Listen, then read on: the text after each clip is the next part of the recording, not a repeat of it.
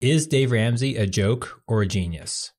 He is the biggest name in personal finance. He is popular, opinionated, controversial, and deeply influential.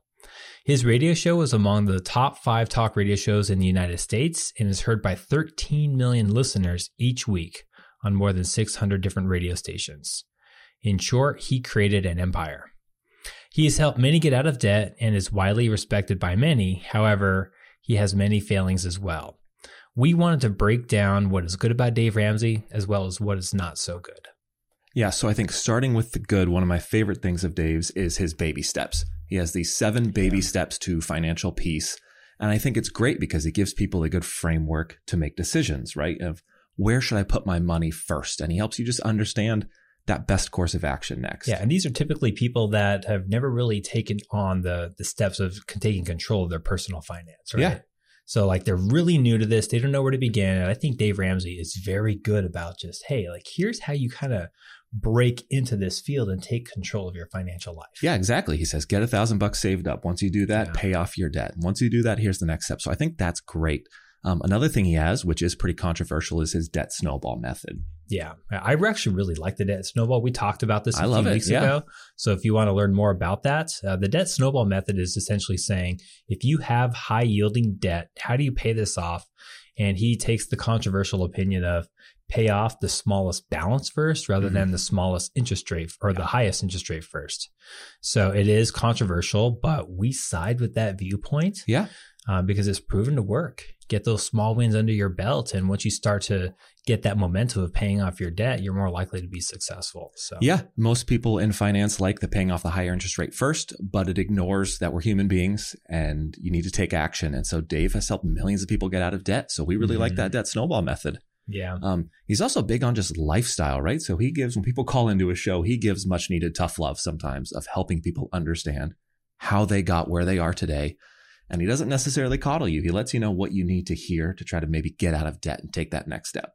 Yeah. Yeah. He's he's all about ownership, taking accountability of your own actions. And those methods just seem to really work, right? It's it's you know, money is a very emotional thing. Yeah. And it's easy to be uh, very regretful and to live in fear under under money. And so he's just all about the facts. Yeah. You gotta just like pull on your bootstraps or pull up your bootstraps and just get yep. to it. Yeah, just take control of it. They've built this great community now with Ramsey where a lot of people don't have anybody else to talk to about money or they don't feel like there's any other person in their life they can really chat about these things. And so they've built a great online community where people can try to figure out some of these answers to their questions. Yeah. Well, one of the biggest things that I like Dave Ramsey about is his terms on life insurance. So he yep. he hates whole life, he hates annuities, and and you know me, and if and if you know me at all, I am not a life insurance fan in general, um, except for term. And Dave Ramsey is a term insurance fan, and that's about it. Yeah, he's had some people call into the show. We've seen some of those clips and they get pretty heated. Some insurance people call in and they're like, why are you doing this? Why are you bashing us? But he yeah. takes a really hard stance and he does this on all topics, which is why he's pretty controversial to a lot of people. There is no flexibility with him. No, he's just, hey, this doesn't work. And I agree. He's pretty much right. For 99% of the people, you should be looking at a simple term life insurance policy and skipping all the complicated permanent yeah. whole life. So I really like that stance as well. Yep, I do. Well, let's talk about the bad things with Dave Ramsey. Okay. So, Sorry, Dave. Um, in in general, if, if I were to phrase this, so if you were to follow Dave Ramsey, follow Dave Ramsey when it comes to getting out of debt. Yep. And and most like small like personal management, like lifestyle personal, choices. He's lifestyle choices. He's really really good yes. on. When it comes to investing, do not follow Dave Ramsey. Don't do it. His advice is very very poor. So let's begin with uh, the big one where he says. Uh, you should be averaging about 12% returns on on your investments yep. over the long term. Yeah. Um, that's pretty high. I don't think that's yeah. realistic for just a gentle anybody. way of putting it. Yeah, it's above what historical averages are. It's tough to know where he exactly gets this number from. Um, you could cherry pick to get 12%. Yeah, you could go look at the S&P 500 from like 1950s on and just skip few pretty important decades of U.S. market performance. Yeah, don't um, don't look at the 1930s or the 1940s. Yeah, the Great Depression the Great never Depression happened. Don't worry about World that. War II. Don't worry about that. Yeah. So, so that's, a okay. that's a pretty big one. um, one of the next big ones he has is he's a very big fan of active management, which means when you're investing, he chooses and he promotes going through a mutual fund that is actively picking stocks, trying to beat the market in general. So, somewhere between the last 10 and 40 years, Uh, a general average is somewhere around a third of the mutual funds the growth stock mutual funds have outperformed the S&P. And so this is basically ignoring survivorship bias. Yeah. So within survivorship bias, basically what you're saying is we're only looking at what has actually survived. But in reality, he's ignoring a lot of different mutual funds that performed really poorly and shut down and is no longer included in this data. Yeah. Yeah, if I run a mutual fund company and my fund is having a terrible first 5 years, it's losing to the S&P 500 and that's my benchmark. Yeah. What's one way I can remove that from my overall firm's performance? Close the fund down, merge it into another fund. Yeah. Change the benchmark. And this happens an astonishing amount of times. It's actually the higher likelihood is that a fund will shut down than survive over 15 years. So only about yeah. 43% of mutual funds survive over a 15 year span. Yes. So if you're looking at just those ones that remain, and only looking at that data, you might see, oh, a third of mutual funds might might make yeah. it and survive. And that's that number he throws out there is that, oh, sometimes you'll see him say a third of funds beat their benchmark, half the funds. He moves around a little bit with that target. But right. if you're excluding these funds that shut down, you're doing some horrible, dangerous research. There's yeah. no way around it. So Standard & Poor's did a really good job of reincorporating those funds that actually were shut down. So if you were to account for those funds, 90% of mutual funds have underperformed the S&P 500 over the past 15 years. Yeah. So that's the real number. It's not a pretty number. Yeah. It's not a pretty number. Not a pretty number. So yeah. the next one is going to be do winners keep on winning? I buy mutual funds that outperform the S&P 500 and my portfolio mix that I just outlined is pretty much always beats the market because I buy funds that outperform the market. It's you know, not that hard to do. Uh, you open up the prospectus and there's two little lines on the graph. One of them is the S&P 500. If the mutual fund you're looking at, if that line is below that S&P 500 line, don't buy that fund. Duh. This is hard. Really not that much to this. Well, what's the problem with this approach? It simply doesn't work.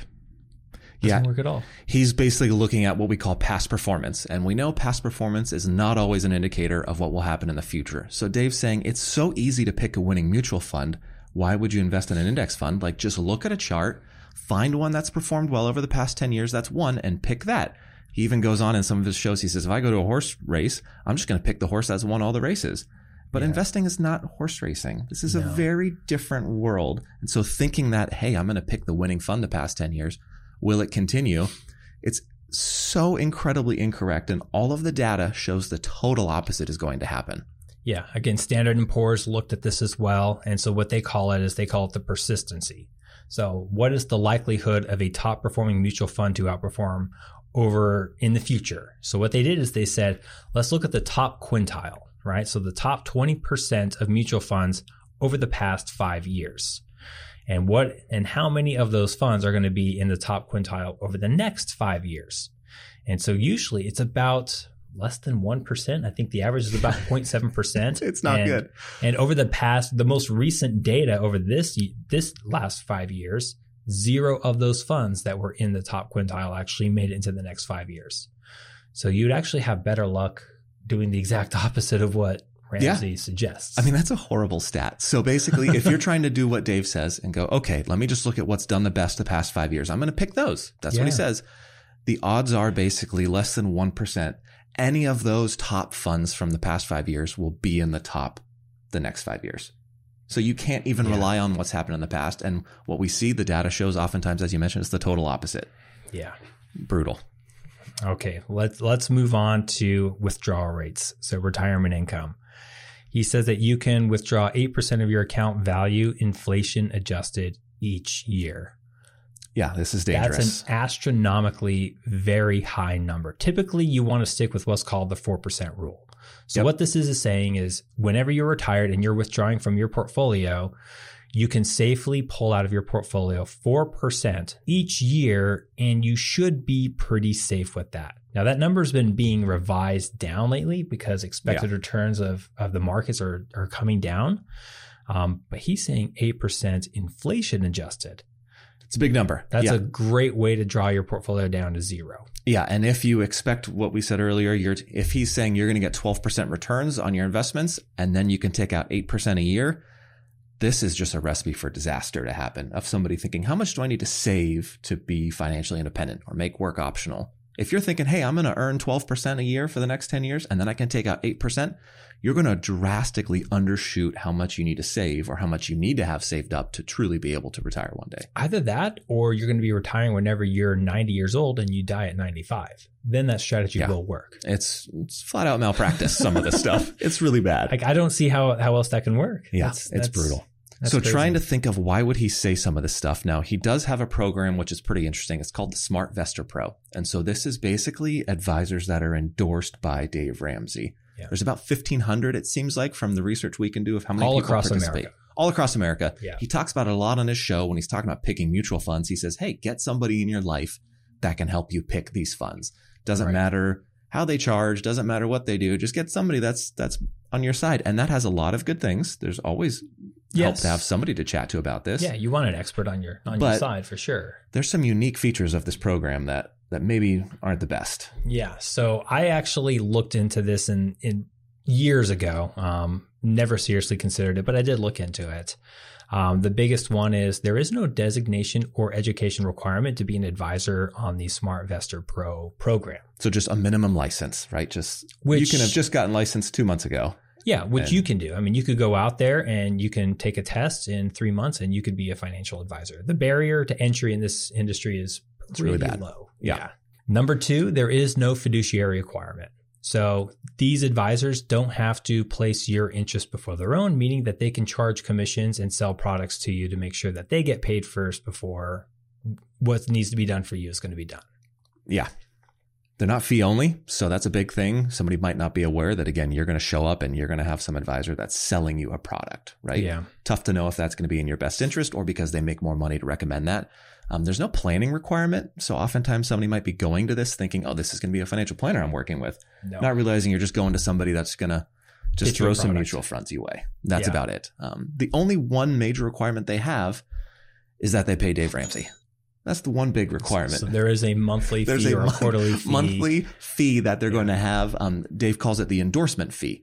So again, it's not bad. Hey, it's getting people access. The one thing I do like is he forces, not forces, but that might sound extreme, but anybody that's a part of that program has to work with everybody, right? No, so if you're coming in, yeah. it's that's probably a good way of putting Yeah. it. I tried to make it gentle, but any advisor, if they call in, you've got to work with them no matter what. That can be a good thing because it does open up to some people getting advice. But we would just question what type of advice are they actually getting? Are they getting valuable independent advice? Yeah. I mean, unfortunately, just the simple economics of this industry, if you don't have a certain number, you can't get in front of a financial advisor. Like Yeah. if you don't have 500,000 or million dollars in investable assets, chances are you're not going to be getting good financial advice unless you're willing to pay out of pocket for it. But under Yeah. this program, you know, if you want to be a Dave Ramsey SmartVestor advisor, um, you have to work with everybody. People who have a zero net worth, people who are just starting out, you have to work with them. But again, there is no planning requirement, there is no fiduciary requirement. And so I am sure that a lot of these individuals are getting pitched products by Yeah. these advisors. So just